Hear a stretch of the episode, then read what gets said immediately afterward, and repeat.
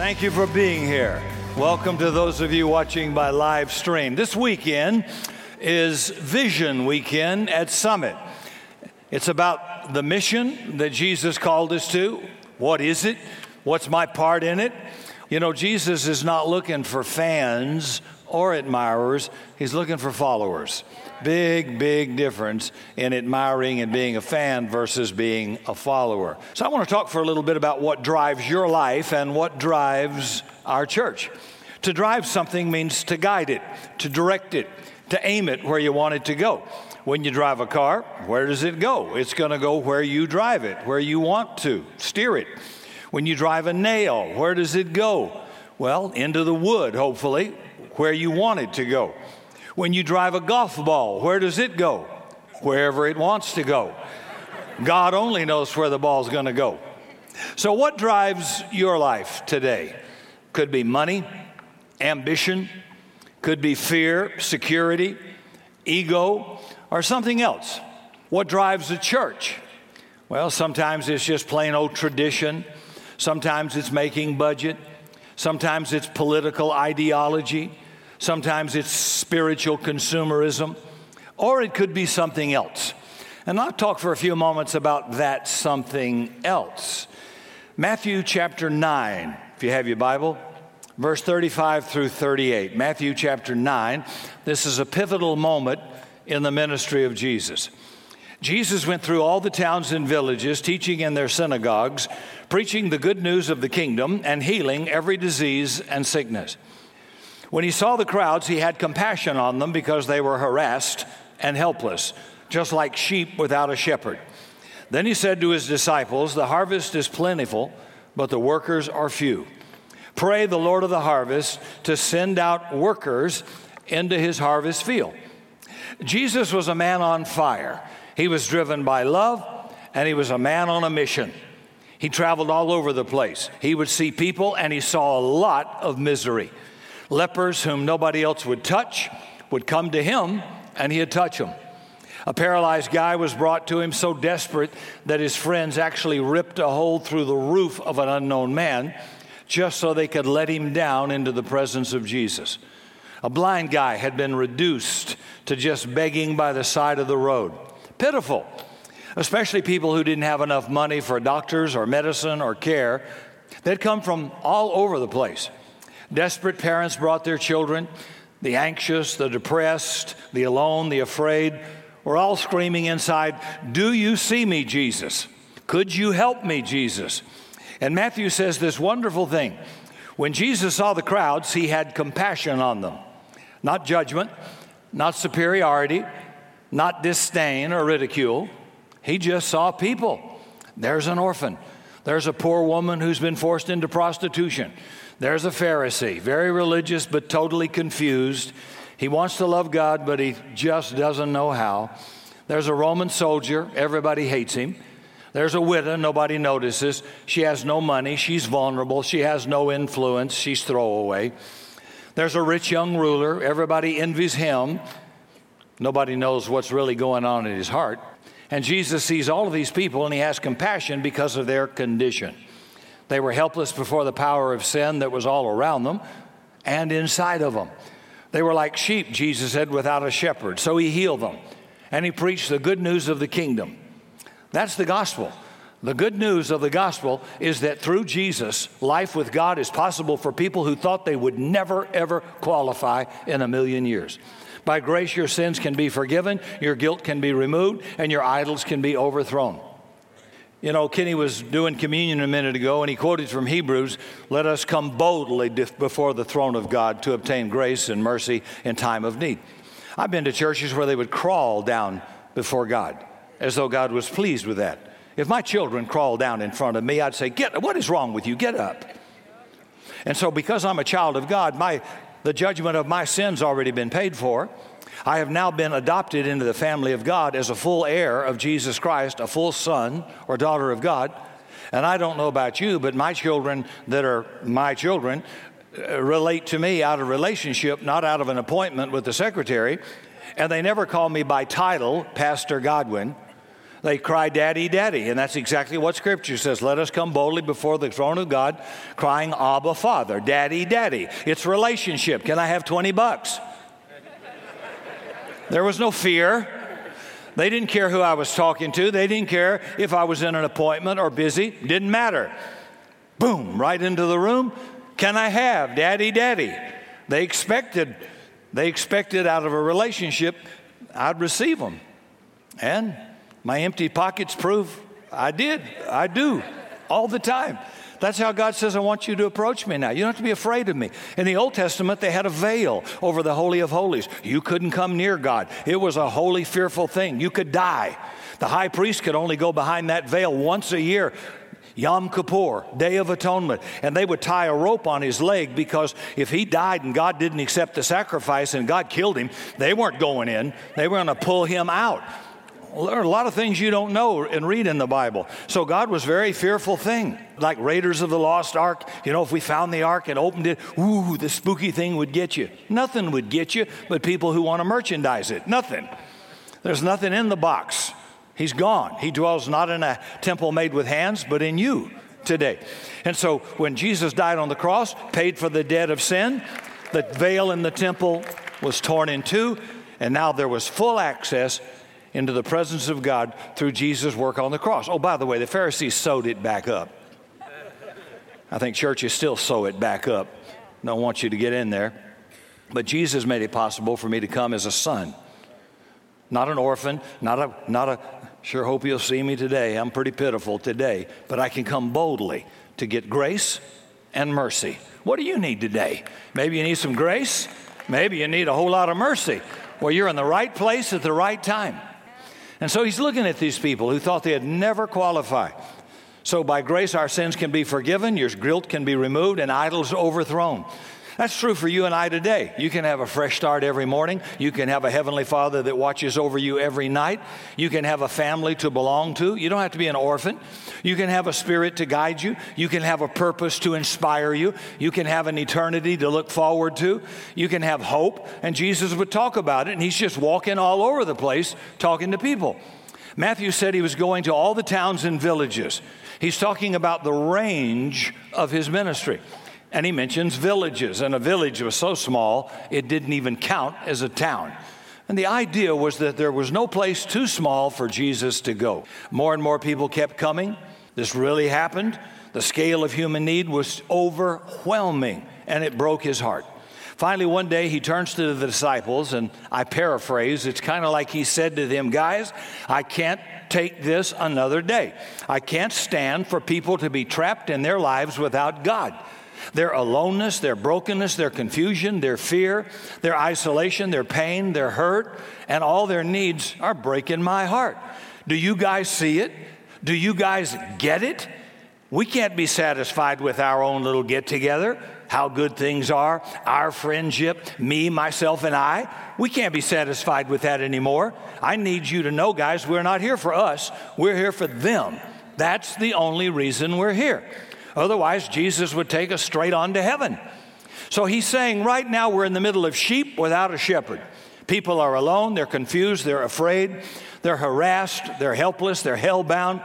but there could be a harvest. We could see a harvest of redeemed humanity that would bring joy to heaven and bring a little bit of heaven down to earth. We could see a harvest of reconciliation that could de- deliver people from all of the hatred, bigotry, and racism and violence that's still going on in our world. We could see a harvest of generosity so that instead of impoverished parents who can't feed starving children, everybody would have enough. We could see a harvest of righteousness that means every one of us in this room, our character could be transformed, redeemed, and restored. We can change. I can't stand, he says, to be over here anymore when we could be at the harvest. But, guys, we have a problem, he said. The harvest is enormous, immense, record level, huge. Our problem? The labor force is pitiful. How big is the labor force? Well, it's tiny, just a blip on the radar.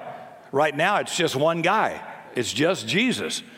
So, if workers are not available, the harvest is never going to be gathered in. The harvest would be lost. So, what shall we do? Jesus says, Pray. Pray that the Lord of the harvest, because it's His harvest, God's the one at work in human lives. Pray that the Lord of the harvest will send out, and then He uses an interesting word workers, not consultants, not experts, not supervisors, not spectators, not consumers, not VIPs, not CEOs or MBAs, just this very humble word workers. Now, just take a wild guess. What does a worker do? Apparently, honey, this is not a blue collar crowd. Yeah, workers work. Yeah, Jesus had a lot to say about it. He said, I've got to be about my Father's work that He sent me to do. He said in John 9, as long as day, we must do the work of Him who sent me. He said, it's real simple. Anybody can do it. Listen, notice, encourage care, share, give, serve, come alongside, witness, love. Jesus said, Pray. Guys, pray that God will send out workers, spiritual workers, kingdom workers, because my heart is breaking for the human race, looking at them like sheep without a shepherd. You've got to pray. The 12 disciples prayed God, send out workers. And then in the very next verse, Matthew 10, verse 1, God has Jesus send out workers. Well, guess who God has Jesus send out? The 12 disciples who prayed, God send out workers. Got to be careful. That's a real dangerous prayer to pray because it's going to be you. Now, this is real crucial. Jesus had a mission, it was his idea. He started it, he went on it. It was going real well. He was doing it because his heart was broken at the shape of our world. Jesus had a mission, and then one day he invited 12 of his friends to join him in that mission. Jesus did not start the church and then give it a mission. Jesus started a mission and then gave it a church. Sometimes people think about churches as a place that exists just for their sake. Maybe they have a missions department, maybe they send out a couple of people, and do some good things. But Jesus didn't start a church and give it a mission. He went on a mission and he invited a church to join him. Here's what can happen over time if we lose our focus. David Platt writes about a ship that was built 60 years ago to be the greatest military troop carrier in United States naval history. It was called the SS United States. It was designed to carry over 15,000 military troops faster and farther, not having to stop for fuel or supplies than any other ship in military history. You can see it on the side screens. The only thing was, it never got used to carry troops. It was such a remarkable ship, it got turned into a luxury liner for celebrities and heads of state. It contained 600 staterooms, four dining salons, three bars, two theaters, and the comfort of being the world's first fully air conditioned passenger ship for all the wealthy passengers who wanted to enjoy first class service. It was designed to be a military troop carrier, to have a mission, to carry the boys into the mission. But he got turned in to a luxury liner for consumers. It became a carnival cruise. Mardi Gras, Mai Tais, pina coladas, whoo, water slides, entertainment, theater. Am I comfortable? Do I like the food? Do I like the captain and his crew? It, it became a celebrity cruise and not a military ship carrying people into the mission. See, we're a battleship, not Carnival Cruise, but we lose that. And so we build churches by race, we build them by zip code, we build them for the affluent. And so, of course, they're designed a certain way quiet, choirs, robes, organ preludes. The minister will wear a, a long tux or robed in a boutonniere. Everything will be formal, staged, no surprises, nothing that would upset you in any way, completely boring and irrelevant. But it's a high dollar zip code. So that church will reflect that high dollar zip code, not the mission. Then there are churches gathered around race. We're a black church. We're a Hispanic church. We're an Asian church. We're a white church. We're a Republican church. We're a Tea Party church. We're a Democrat church. We're, uh, we're a church of skinny jeans. And uh, Millennials. Now, you're as confused as a termite in a yo yo. That is not the church. The mission existed before the church. The church gets to come along on the mission. And Jesus had a diversity in mind about church Jew and Gentile, free and slave, male and female, everybody. And in the next 10 years, there are probably only going to be two kinds of churches in America churches that embrace diversity and churches that have become ghettos of similarity. It's all about, well, our political ideology here or our race here, and you become bland and boring. Now, if you were an African American and you came into this, uh, this big building, I'd want to see some folks like me. I'd want to see them on stage. I'd want to see them in the, in the chairs. I'd want to see them uh, working on staff. I'd want to see them everywhere around there. I say, oh, this is cool. There's a lot of folks like me here. If I was a white guy walking into an all black church, I'd be in trouble.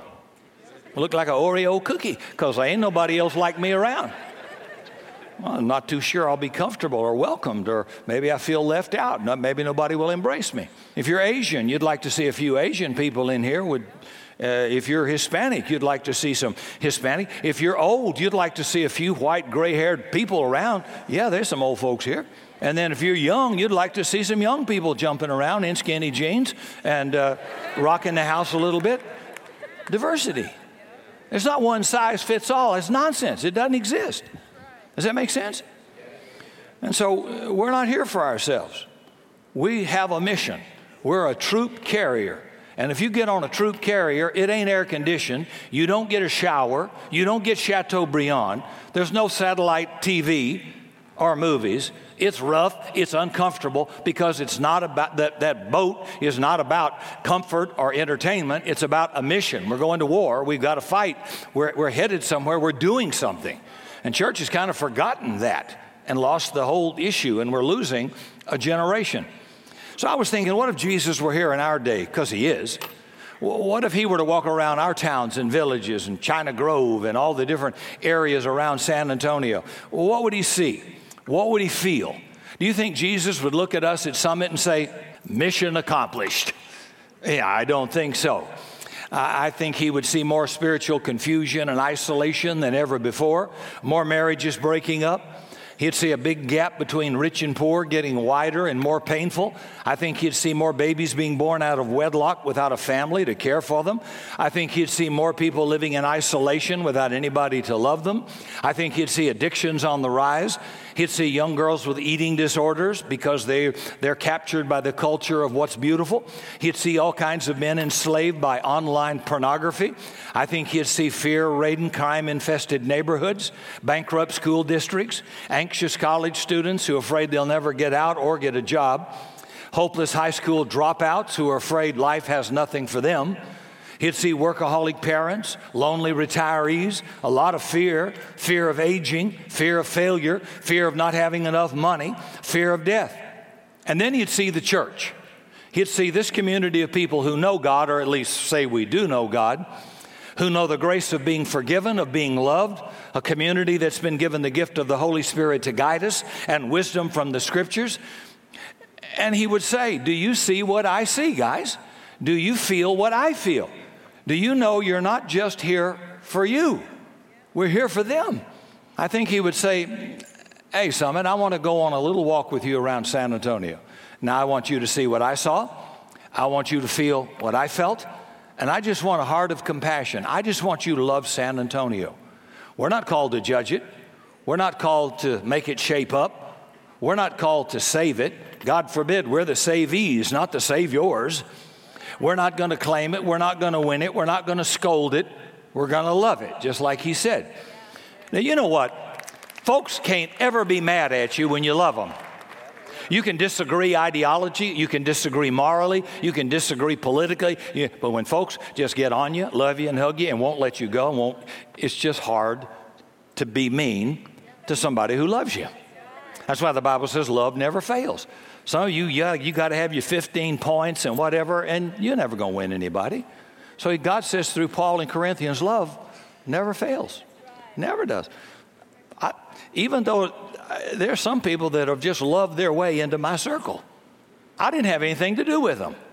I wouldn't have chosen to have anything to do with them. I can't get rid of them. And they just love you. What are you going to do with that? Well, you accept them. And that's how, if you're going to have any impact on someone's life, first you got to get into it. And you're not going to get into it because you're doctrinally right or you're politically right eh, or culturally right. It's, you got to love them.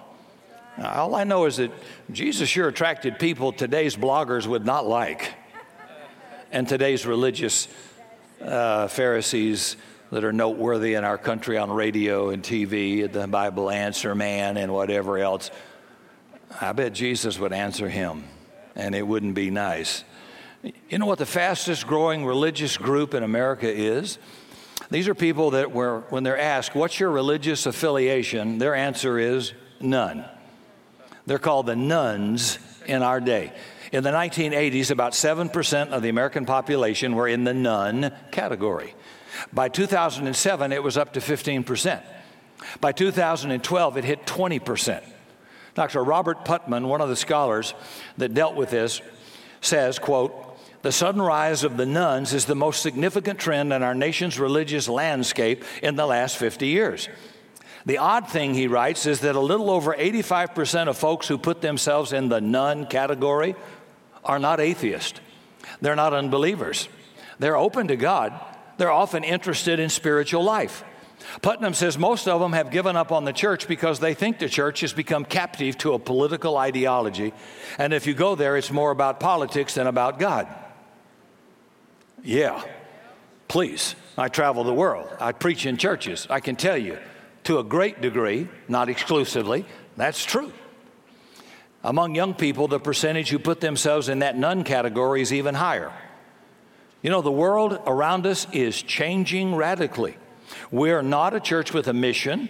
We are not a political organization. We are a mission to whom Jesus has given a church. So we can't stay here when the harvest is out there. I think we confuse our mission with our culture and our civil rights. Let me see, I hope I can do this right. Uh, I'm sure critics will fix me. There are, there are rights you have that are civil that are not biblical. Big difference.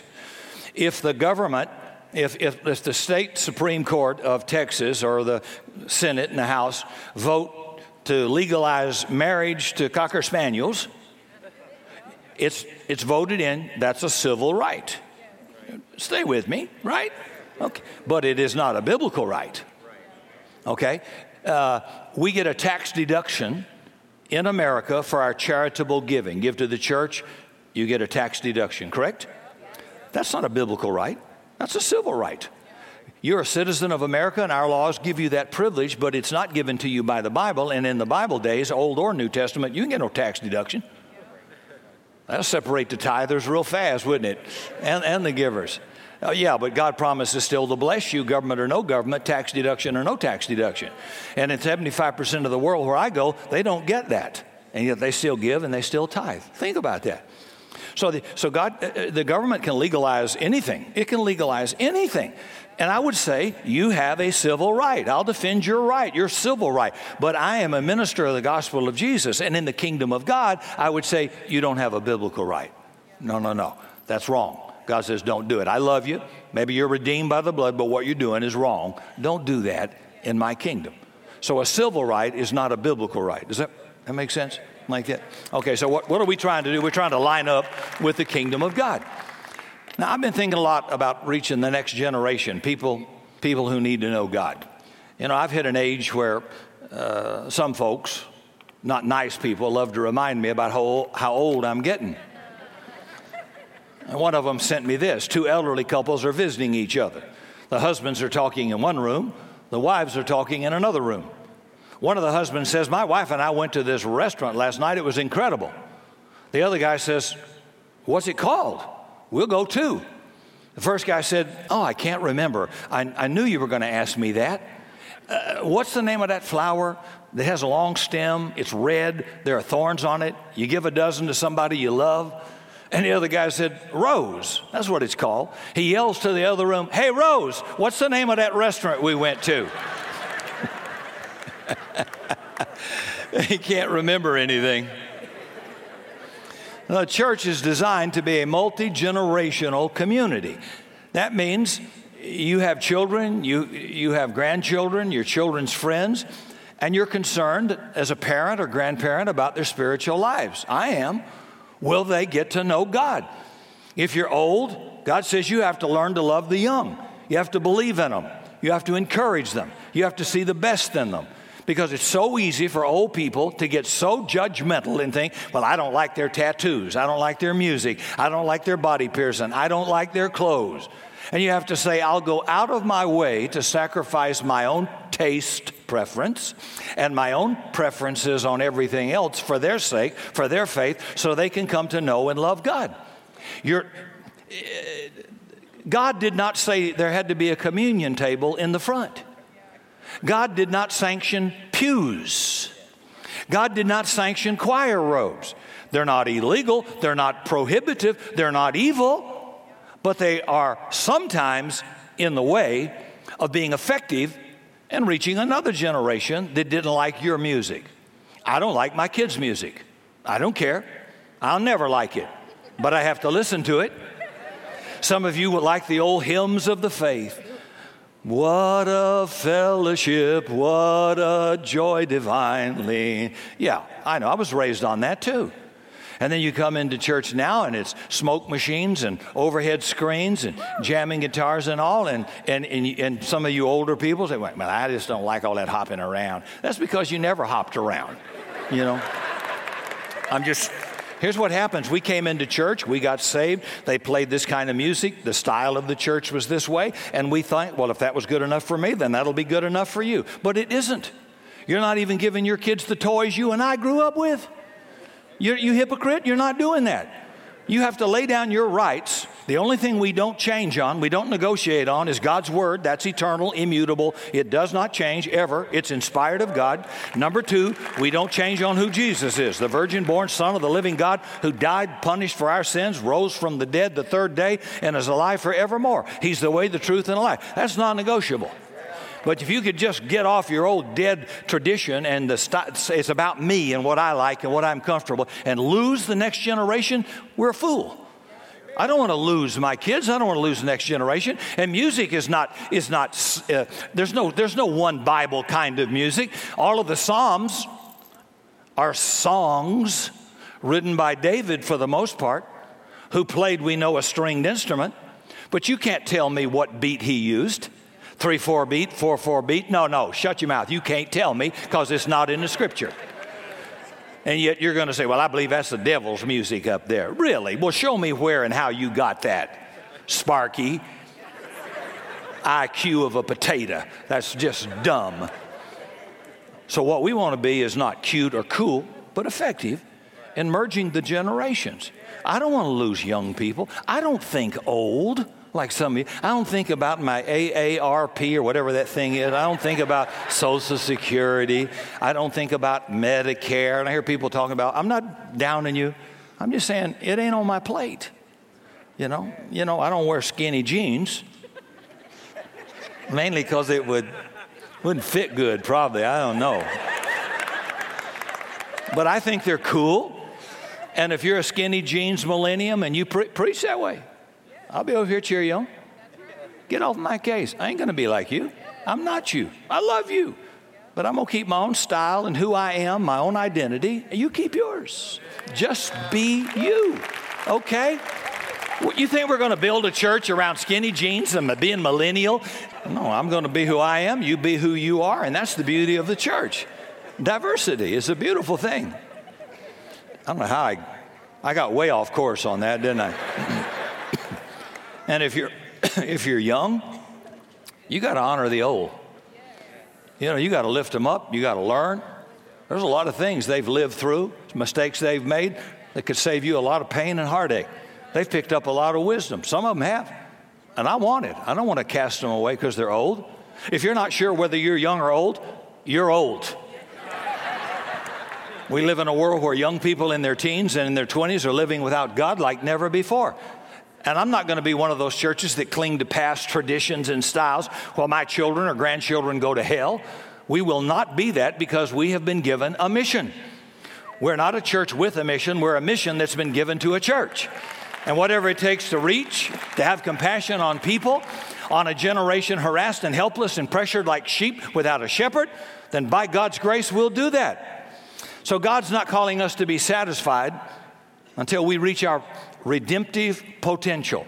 Let me say something about that. Potential is what you could do, but you haven't done it yet. Potential is the capacity that you have that you haven't fully realized yet. Humanly speaking, we all have potential intellectually, financially, educationally. We all have potential, but if you'll put God into that equation, two loaves and five fish have the potential to feed 5,000 people. Or one little seed has the potential to be put into good soil and bear fruit a hundred times over. Potential becomes a huge deal when you put God in it. So when you take our ordinary, substandard, uh, uh, common lives and put God into it, our potential probability goes off the chart. So our potential is unlimited only by our own fear and unbelief and doubt. I believe our potential to fill this church and every seat in it is huge and stands before us. Our potential to possess all of Marshall Road and build and equip.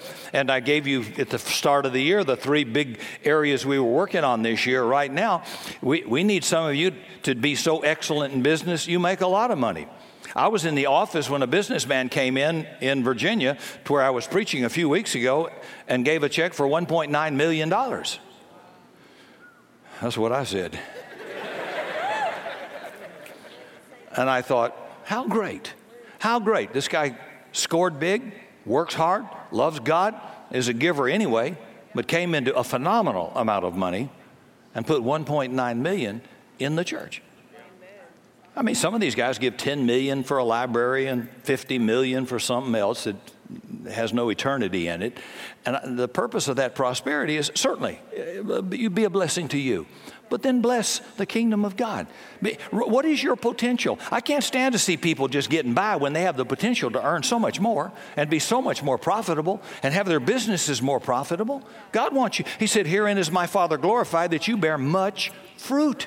So that sounds like some pretty big potential. And I want our church just to get by, pay the bills, and have a little bit left over. That ain't our potential. But I'm, you know, it's I keep hammering away. I hope before I die my eyes get to see you know, that potential realized by other people. And then redemptive potential. We did potential. How about the redemptive part of potential? Redemptive activity is not aimed at human goals. It's not just building an organization, it's not just about attracting people and making money. It's at the service of God. It's about the good news of the kingdom, the redemptive potential. And when you think about what might happen if this church or any church achieves its redemptive potential. We can't be satisfied as long as that hasn't happened. So let me ask you if you know God, pray, God send workers. That's why we have tables out in all the foyers about ministries offered by Summit that you can connect with and talk to those who are leaders in those areas. If you're not plugged in, how can you say you're fulfilling your redemptive potential? And we're saying, God, send workers, not consultants, not supervisors, not spectators, not consumers. Send workers into the harvest, that field that could be redeemed humanity on this earth. Pray that. And then say, God, would you help me live at my redemptive potential? I don't know what that is or what it looks like, but would you help me make that happen? Because, God, I'm committed, I'm in. I want to live up to my potential. I was thinking, what if every person who calls themselves a follower of Jesus, who's part of this church and ministry, were surrounded, I mean, surrendered, and made their number one devotion, a moment by moment with God life on earth? What might happen? What might happen if we were all giving at our full, not somebody else's, but at our full potential? Well, are you giving at your full potential? Are you serving at your full? Well, no. I'm, well, not much is going to happen with the harvest until you decide to. What if we were all to serve at our full redemptive potential? So pray. See where God is at work around you and in you. Maybe it's where you're volunteering. Maybe it's a gift you haven't used. Maybe you have an idea. Maybe there's some area of need where you have a heart of compassion and your heart breaks and say, I can't stand to see this. I'm going to take action. I'm going to start something. I'm going to do something. Maybe God's given you some abilities some potential, some redemptive potential. Will you tell your story? Will you get in the relay in two Saturdays? It's just one day where people train you to tell your story. That means what happened to you? Uh, think about it. How tough is it to share your story with other people? You don't have to know any doctrine, you don't even have to use scripture. The, the woman at the well had had five divorces, five husbands. She was shacked up with a guy not her husband. Jesus said, Honey, you're so thirsty and water's not going to quench it. Vodka and cranberry juice ain't going to quench it. You need water that I can give you and you'll never thirst again. And, she, she, and he told her, You've had five husbands and you're living with a guy not your husband. She ran into the city, brought the whole city out. And what was her story? Come see a man who told me everything I ever did. If I'd have been in town, I'm not sure I'd want to be in that crowd when Jesus was telling everybody all about you. I think, I think I'll clean the yard, honey. And then the guy born blind in John 9. How big of a, how, how much of a story did he have? He, the Pharisees were mocking Jesus. They were mocking the blind guy. They were mocking his parents. And he had been born blind, and everybody knew him. And the religious leaders were saying, ah, this is probably not the same guy. Uh, this is probably the devil. And, and finally, the guy couldn't take it anymore. He says, Look, all you deep theologians, here's what I know I was blind and now I see. And Jesus touched me and now I see. That's what I know. Oh, they hated him for that. Now, how hard is it to say that? See, I, I, don't pray in King James, thee, thou, the. That was written in 1611, translated into a Victorian language. And unless you're 400 years old, you don't talk that way. Use your normal language. Stop it. You don't get through to God by thee, thou, and the. You can, you can stutter, you, whatever. You, he, understands Indonesian, he, he understands uh, Filipino, he understands Spanish, he, can, he understands every weird language going on right now. He's got it. He's the one who created all these different dialects of the Tower of Babel. He understands your babble. Just talk to him. That's, that's right. And then would you say, God send workers into the harvest and make me one too.